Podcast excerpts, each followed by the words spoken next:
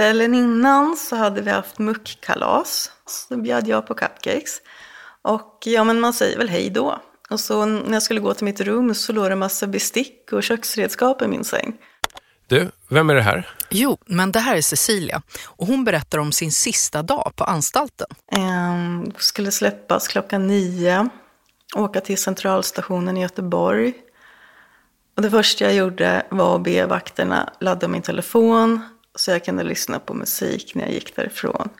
Spännande. Ja, det här avsnittet kommer till stor del handla om vad som händer när man muckat men ännu inte är fri. Du vet vad muck betyder va? Alltså, det är gammal slang och betyder att man blir liksom fri, frisläppt. Precis. För när man har suttit på anstalt, då brukar det vara så att man släpps ut när man har avtjänat två tredjedelar av sin tid. Och då är man fri eller? Nej, men det kan man kanske tro. Men då hamnar man inom frivården. Och frivården, det är den del av kriminalvården som bedrivs utanför murarna. Men Finns det ett men här? det här blir också vårt psykologiska avsnitt. Lyssna på det här. Det är inget eh, slumpmässigt flum vi stoppar in. Utan vi gör det under mycket strukturerade former. Vi har skrivna manualer. Och kan vi då använda sätt att utveckla oss till bättre människor. Då ska vi använda de bästa metoderna. Det där var ganska stora ord. Ja, det där det är Martin Lardén och han är psykolog och chef för behandlingsprogrammen inom kriminalvården. För i det här avsnittet så kommer vi prata en hel del om kriminalvårdens behandlingsprogram och hur KBT, alltså kognitiv beteendeterapi, blev en viktig kugge i svensk kriminalvård. Okej, men ska vi ta och presentera oss nu? Jag heter Melinda Vrede och du lyssnar på Utan att passera gå. En podd där vi berättar historier från den ofria världen. Och jag heter Tommy Jönsson. Jag är reporter och så är jag sidekick till dig Melinda.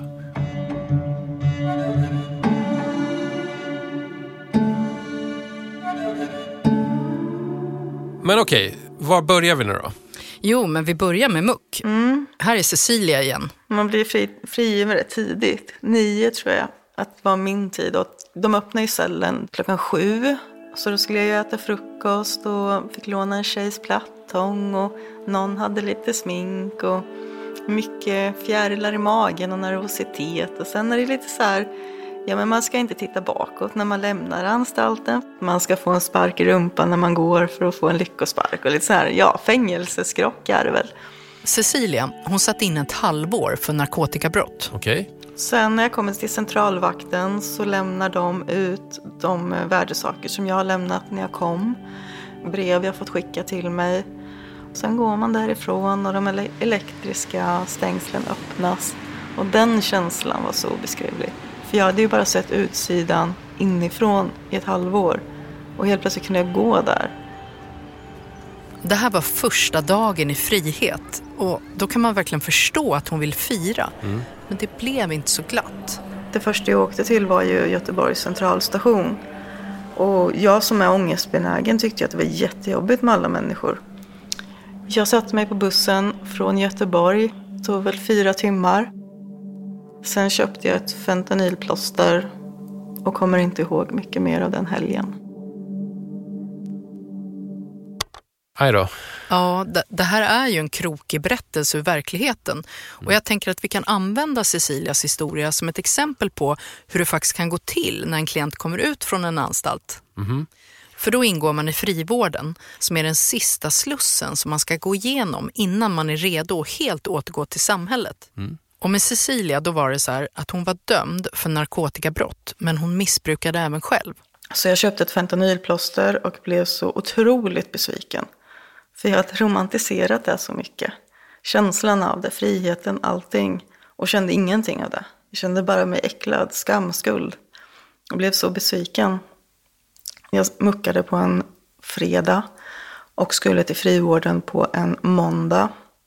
Och var rätt förstörd efter en helg med mycket droger. Vad var det som gjorde att Cecilia hamnade i den här situationen? Alltså från början? Det började ju med att hon sålde smuggelsprit. Men det slutade inte där. lärde känna en kille som eh, producerade egna droger, egna bensodiazepiner, ångestdämpande. Och han eh, introducerade mig för Darknet. Det var när bitcoins var i början. Så jag började hänga där och dåvarande Silk Road som ju är som Tradera fast för kriminella saker. Droger, mord, pedofili, våldtäkter, allt. I sju år så levde jag det dubbellivet och utvecklade ett tablettmissbruk. Det här är ju mörkt. Ja, men utåt sett så var Cecilia en lyckad bloggare och entreprenör. Och hur slutar det? Jag skulle sälja ett hekto amfetamin och köpa det av en specifik köpare. Det visade sig att jag hade span, att de hade span. Så när jag åkte hem med det hektot så stormade det poliser från huset, från garaget. Det kom civilbilar bakom, poliser med pistoler och då var det bara allt är kört. Vad dömdes hon till? Ja, men hon fick nio månader på anstalt. När jag kom dit första dagen så var jag positiv på 14 substanser. För jag körde ju loss dagarna innan och var ju toknervös. Så jag fick ju sitta på isoleringen de tre första dagarna. Den, den upplevelsen är så mycket hemskare än hela, hela anstaltstiden. Att vara själv i ett rum med en metallsäng och ett fönster som är kanske 30 gånger 30 centimeter högt upp på väggen. Och så kommer någon och lyser med ficklampa en gång i kvarten för att se att jag lever och har rört på mig. Då började väl jag vakna till i var, var mitt, vart mitt liv hade hamnat. Att efter sju år så sitter jag i en isoleringscell och det kändes som att jag inte visste hur det hade gått till. Okej, här låter det som om Cecilia är nere på botten. Men det kanske är då man är mottaglig för behandling? Ja, man kan tro det. Men... För, för visst ska det här handla om behandlingsprogram? Precis.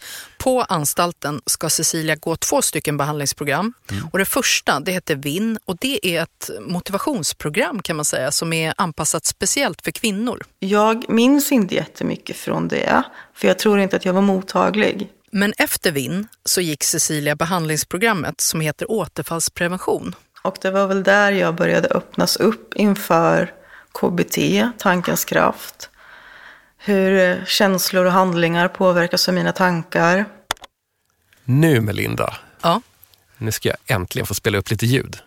Vi har lite problem med snurrorna nu så det blir det rött så är det bara att fortsätta blippa. Men var är vi nu? Nu är vi i Norrköping. Så, du kan slå din nästa så kom. Ska man liksom blippa den här i Man låset? blippar den ja. Vi är på jobbet hos psykologen Martin Lardén.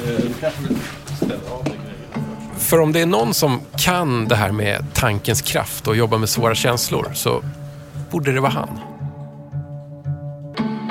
Vi vill ju alla på olika sätt försöka att få folk att sluta begå brott. Vi vill skapa ett säkrare och tryggare samhälle. Martin säger att straff oftast fungerar bra för att hindra folk från att begå brott. Men? Ja, det finns ett men här. Men de klienter som vi kallar för återfallsförbrytare, som tenderar att komma tillbaka, de biter inte straffen på.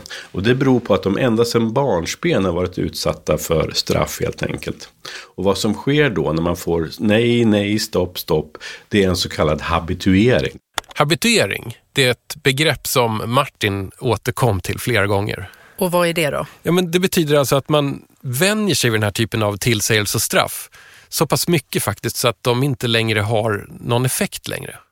Det är som att hälla vatten på en gås helt enkelt. Och därför så måste vi istället gå en annan väg och lära dem vad kan du göra istället för de här beteendena som har lett till att du har eh, stulit eller, eller varit våldsam. Och då sysslar vi med vad vi idag kallar för behandling. Ja, okej, nu blir det lite psykologifokus här. Inte mig emot. För kriminalvårdens behandlingsprogram, de ska ju hjälpa klienten att lära sig nya beteenden och tankemönster. Och det är för att hindra klienten från att begå brott igen. Men vad består själva behandlingsprogrammen av då? Ja, det kan vara lite olika saker. I programmen så kan det finnas gruppövningar, det kan finnas rollspel, samtal, läxor. Till och med meditation och yoga kan ingå i dem. Alltså om man vill vara lite elak nu mm. så låter ju det du säger med rollspel och meditation och yoga och så här. Det, någon kanske skulle hävda att det var i riskzonen för flum. Mm. Fast det är egentligen tvärtom. För allt de gör, alla de här behandlingsprogrammen, de måste vila på vetenskaplig grund. Social inlärningsteori är nog det som mest grundläggande teorin bakom våra behandlingsprogram. Och det handlar helt enkelt om hur vi eh, lär oss i möten med andra människor helt enkelt. Och på en mer praktisk nivå så bygger kriminalvårdens behandlingsprogram oftast på kognitiv beteendeterapi. Det är det man förkortar KBT. Exakt. Och KBT används förstås inte bara inom kriminalvården. Nej. För det är en behandlingsform som man kan hitta i princip överallt i samhället idag. Till exempel så kan det användas för att träna bort fobier. Just För det. det man gör, det är att man verkligen tränar på att använda sig av nya beteenden och tankemönster. Men hur kommer det sig att kriminalvården använder den här metoden då? Så här svarar Martin. Det skedde väl någon typ av det som kallas för paradigmskifte på 1990-talet. Det vill säga det från att vi alla hade varit psykodynamiker till att bli kognitiva beteendeterapeuter. Och det har väl att göra med att någonting som är självklart om man är kognitiv beteendeterapeut, det är att man också ska utvärdera och forska på de behandlingar man gör. Vilket då var mindre vanligt i den traditionella psykoterapin. Så det gjorde att när man då i samhället börjar tala om att vi måste vara evidensbaserade, vi ska göra det forskningen säger, då blev det ju ett naturligt försprång för kognitiv beteendeterapi därför att det fanns mera forskning på det helt enkelt. Är det, är det så det gick till? Jag älskar själva läromedlet i sig. Jag är glad att jag fick den. Cecilia, som vi hörde tidigare, hon gick ett av kriminalvårdens vanligaste behandlingsprogram när hon satt på anstalt. Det heter återfallsprevention. Jag hade en behandlingsterapeut som jag träffade, jag kommer inte ihåg hur ofta många träffar, men varje enskild gång så gick vi igenom olika aspekter av livet. Jag fick ofta läxor som jag skulle göra, som skulle öva upp min självkänsla, lära mig att känna tacksamhet, eh, lära mig vad normala saker som respekt är. För att respekt i den kriminella världen är att du ska vara rädd för mig. Men det är ju inte respektens betydelse. Det jobbigaste var såklart självrannsakan. Att eh, få läxor där jag började tänka på vad min drogförsäljning hade gjort. Att människor på riktigt har dött av droger jag har sålt. Hur fan man förlåter sig själv för det. Det, det. Jag vet inte och det vet jag fortfarande inte.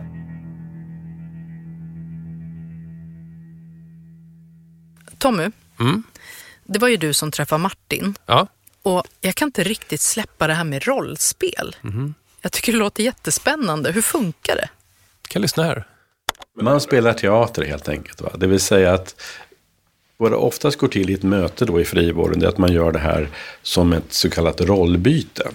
Du kanske kommer dit till mig som frivårdsinspektör eller som behandlare med ett problem och säger att menar, min socialsekreterare hon lyssnar aldrig på mig. Utan vad jag än försöker säga så får jag ett dumt svar. Okej, då funderar jag på hur kan vi liksom förstå det här och hur kan vi visa det? Och då får du som klient då spela den här socialsekreteraren för mig. Vad gör hon? Vad säger hon? Och jag får då bemöta det på ett, vad vi talar om som prosocialt eller socialt kompetent sätt. Det vill säga, istället för att bli förbannad eller försöka liksom argumentera så hittar jag andra sätt att lyssna. Och sen så byter vi. Och då spelar jag den här odrägliga socialsekreteraren och klienten får bemöta mig med sina nya beteenden helt enkelt. Va? Det är ett sätt att rollspela, det vill säga att man tränar in nya saker. Och att det här är så viktigt, det går inte att bara förändra sina tankar. Man måste både tänka och göra annorlunda om det ska få en varaktig effekt. Och Martin Lardén betonade flera gånger att det här handlar om att träna, träna, träna. just kognitiv beteendeterapi var den modell som gick att föra över till den här klientgruppen. Att prata abstrakt om någonting, översätta ett abstrakt resonemang till en verklighet, det är någonting som många har svårt med hos oss. Va? Men däremot pratar vi om, okej, kan vi också visa, kan vi också öva? Så vi tränar allt från avslappning, så kallade surfövningar, det vill säga att om man till exempel eh, har eh, drogsug. Då får man då liksom sluta ögonen, lära sig att eh, uppleva de här sugkänslorna, men stanna kvar i dem. Och då klingar de av, ungefär som vi jobbar med fobier idag helt enkelt. Du Melinda, du tyckte att det lät intressant det här med rollspel. Absolut.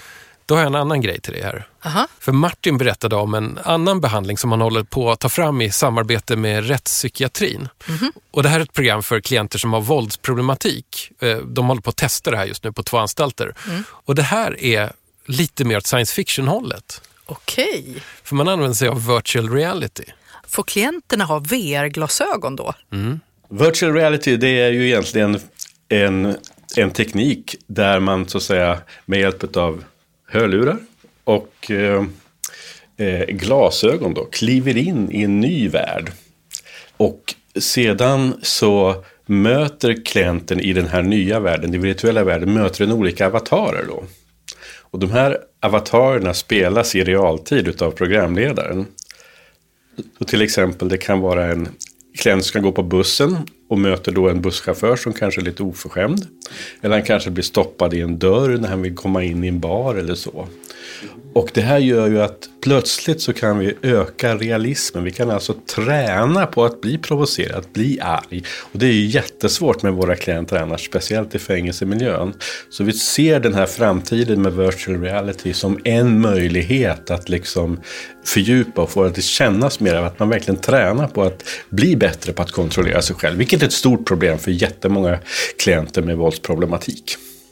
Jag tror ju att det är så här att väldigt många vanligt folk så att säga tänker att kriminalvården inte riktigt håller på med sån här typ av forskning och utveckling. Vi har ju valt att vi ska vara en evidensbaserad kriminalvård. Och vill man då vara evidensbaserad, då måste man hela tiden uppdatera sig. så att säga. Så att, vi ska inte liksom vara de som utsätter våra klienter som försökskaniner. Det är universitetens uppgifter. Men vi måste få hit de modernaste sätten för att få så stor möjlighet att eh, påverka människor i rätt riktning som möjligt. Eh, Men du, jag undrar en sak apropå behandlingsprogrammen. Hur har de förändrats över tid? Ja, jag frågade faktiskt Martin vad det finns för skillnader mellan då och nu. Förr så var ju verkligen den här skillnaden mellan hårda tag, straff och sånt och eh, behandling och flum väldigt upp, eh, påtaglig helt enkelt. Va? Så då hade man en grundprincip att eh, vi låter alla blommor blomma. Det vill säga att vi låter folk där ute på självet eh, använda alla behandlingsprogram som finns. Och då kunde det variera allt från kanotresor till att spela musik till eh, psykoterapi. Allt hette behandling. Och då tänkte man sig att eh, det måste ju finnas, det kanske finns 50 olika program i kriminalvården tänkte man då. Så vi startar en insamling och sen så har vi en stor konferens i Södertälje då. För att se. Och det visade sig att man hittade inte 50, man hittade 284 stycken. 284 stycken olika behandlingsprogram. Men de hade vissa gemensamma saker. Inget var utvärderat. Inget byggde på manualer och struktur. Egentligen visste man inte vad man gjorde helt enkelt. Va? Och då bestämde man sig för att vi ska istället ha nationella program. Och då tog man nästa steg. Och om vi nu ska ha nationella program, då ska det vara de bästa som finns. Och därför så skapar vi då en ackrediteringspanel. Det vill säga att vi tar de mest eh, eh, erfarna och skickliga professorerna och docenterna inom området i Sverige. Och så eh, skapar vi en panel som får bedöma vilka program som är mest lovande. Jag muckade på en fredag och skulle till frivården på en måndag. Och var rätt förstörd efter en helg med mycket droger. Nu är vi tillbaka hemma hos Cecilia. Och efter att hon blev utsläppt, alltså från anstalten, då skulle hon söka upp frivården. Jag kommer mest ihåg att det var en lucka i receptionen som jag skulle säga namn och personnummer. Sen var det två fåtöljer som jag skulle sätta mig i en av dem och vänta på min övervakare. Jättenervös, vet ingenting om hur det här fungerar. Och träffar henne och det första jag gjorde det var bara att berätta allt. Att jag har tagit återfall, jag vet inte hur jag ska hantera det här. De går tillsammans igenom vad frivården handlar om, vilken hjälp och stöd som Cecilia kan få, men också vilka skyldigheter hon har. Jag började inse att jag behöver många insatser för att komma ur det här. Ensam är inte stark längre. När Cecilia lämnade anstalten var hon villkorligt frigiven och då ska man träffa sin övervakare regelbundet. Eh, jag var villkorligt frigiven ett år Men Cecilia hade fortfarande inte lämnat sitt missbruk. och sen återföll jag kriminalitet och fick skyddstillsyn om det var åtta månader. Det här återfallet i kriminalitet som hon pratar om nu, det var en stöld. Och därför förlängdes Cecilias straff och hennes tid i frivården. Men vad innebär det att ha skyddstillsyn egentligen? Alltså skyddstillsyn, det är ett straff som du avtjänar utanför anstalt. Och under den tiden så ska du ha regelbundna möten med din frivårdshandläggare. Och målet med den här åtgärden det är att du ska återanpassas till ett icke-kriminellt liv. Och under skyddstillsyn så kan du få särskilda föreskrifter om att gå behandlingsprogram. Vadå, man tvingas gå i behandling? Ja, det kan man säga. Och så var det för Cecilia. Under hennes skyddstillsyn så skulle hon gå behandlingsprogrammet Puls. Från början så är ju det inriktat för våldsamma män. Så alla, alla kategorier kanske inte passar in så. Men det var väldigt eh, inriktat på våra problem och de brotten vi var dömda till. Och också väldigt mycket om det här kring tankens kraft, självkänsla, diskussioner kring värdering, moral. Och jag tror att när jag började där gruppbehandlingen på frivården så var jag som mest mottaglig för att, att göra en förändring. Att jag var så fruktansvärt less på det livet. Och då fanns de där i rätt tid med rätt människor. Det här är hela häftet för eh, behandlingsprogrammet. Cecilia har sparat häften och pärmar från behandlingsprogrammet. Här till exempel så gick vi igenom ett återfall. Och hon visar ett papper där hon har ritat upp en väldigt detaljerad tidslinje. Så här, det här är mitt sista återfall innan jag blev drogfri. Då har vi gjort en tidslinje på vart allting började. Det var en midsommarhelg. Jag skulle varit med en drogfri vän, men det blev inte så. Idén med att rita upp den detaljerade tidslinjen är att det ska bli tydligt hur händelser och tankar ledde fram till ett återfall.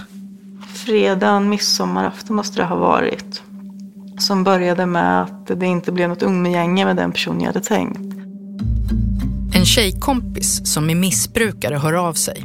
De bestämmer sig för att fira midsommar ihop. Sen ser man då under den här tidslinjen att vi knarkar under natten, det går över till tidig morgon. Sen cyklar Cecilia till stationen för att ta tåget till en annan stad och köpa mer droger. Och sen, Att jag tar tåget hem, att jag ringer mobila teamet, att jag diskuterar med dem. Att jag är rädd för vad jag håller på med. Jag har varit vaken för länge så att jag hallucinerar. Jag åker hem, jag mår dåligt. sen träffar Cecilia en annan tjejkompis. De tar mer droger och åker till en langare. Där jag totaldäckar och vaknar med att någon har målat sin tag långt ner på min mage och jag vet inte vad som har hänt. Det enda jag minns är att jag sa att jag inte ville att han skulle röra mig.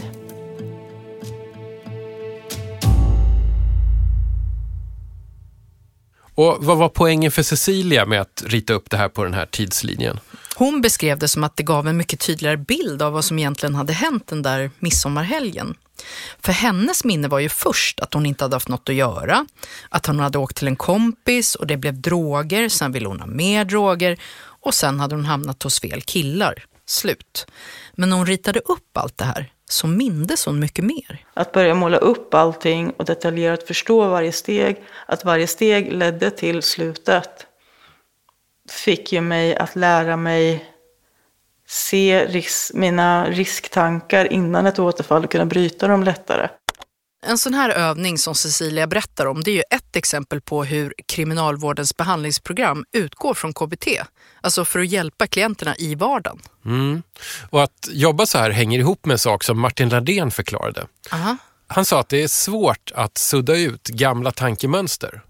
Men att det däremot går att träna in nya. Ja, det har egentligen med det här resonemanget så att säga fungerar straff. För ser vi någon person göra något fel så vill vi ju säga stopp och belägg. Sluta med det där. Sudda bort det.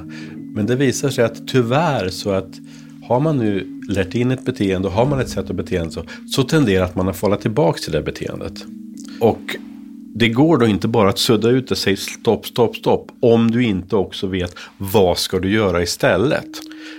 Kan vi då få de här nya sakerna att dominera och visa sig att de är faktiskt mer långsiktigt effektiva. De funkar i de flesta situationer. Då kommer de att dominera över det här i riskbeteendet. Men Tommy, sa han något om hur effektiva de här behandlingarna är? Jo, alltså jag frågade honom om det och det fanns faktiskt en siffra. Ett problem i, i forskningen, i statistiken, det är att det blir väldigt stor variation beroende på att det är så många saker som påverkar huruvida du återfaller eller inte. Va? Det är dels du själv, din personlighet, men också så att säga, de omständigheter du lever kring. Men generellt sett så någonstans mellan 10 och 15 procent kan man minska med behandlingsprogrammen helt enkelt. Va? Okej, men jag undrar en annan sak. Går alla ens att behandla? Mm, alltså vi kom in på den frågan. Och Martin menar att det egentligen inte finns några omöjliga fall. Aha. Men vissa är ju såklart svårare än andra. Man har gjort en hel del studier och visat sig att det finns idag i alla fall ingenting vi kan mäta som är ett definitivt hinder för att förändras. Ehm, det var ju väldigt mycket tal tidigare om det här med psykopati till exempel. Att har man den här psykopatiska personlighetsstörningen då är man immun mot rehabiliterande åtgärder. Forskningen, erfarenheten visar nej så är det inte alls helt enkelt. Va? Det är svårare, det är tuffare, men det går. Melinda, vad hände med Cecilia? Hur gick det för henne? Ja, alltså i hennes fall så har ju både straffet och behandlingsprogrammen fungerat. Även om det inte har varit lätt alla gånger. Men vi kan ju lyssna lite på vad hon gör idag. Jag jobbar, arbetstränar, i kök. Och det har jag gjort de senaste två åren. Tanken är att jag ska börja studera nästa år. Jag tränar, jag har rutiner, jag har struktur. Jag mår bättre än jag någonsin har gjort. Det var länge under mitt missbruk som jag trodde att jag knarkat bort förmågan att må bra igen. Cecilia har de senaste tre åren hållit sig borta från droger och kriminalitet. Mm. Och jag känner mig väl som en del av samhället igen. Och att det, jag inte förstod att jag hamnade i ett utanförskap. När jag väl skulle tillbaka in i samhället igen förstod jag ju hur mycket jag varit utanför det. Min behandlingsterapeut och min övervakare, det är, de räddade mig på riktigt. Du Tommy, nu är det här avsnittet snart slut. Mm. Men det finns faktiskt en liten historia här som nästan är för bra och fin för att inte berättas. Okej, vad är det då? Jo, men det handlar om Cecilias allra sista besök på frivårdens kontor. För i en trappuppgång så knyts hela hennes historia ihop. Dels så låg min advokats kontor under. Så av en slump så stötte jag på honom i trappen och sa att ja men nu har jag lämnat allting och jag lämnar frivården, allt går bra. Han kramade mig och vi, han var glad för min skull.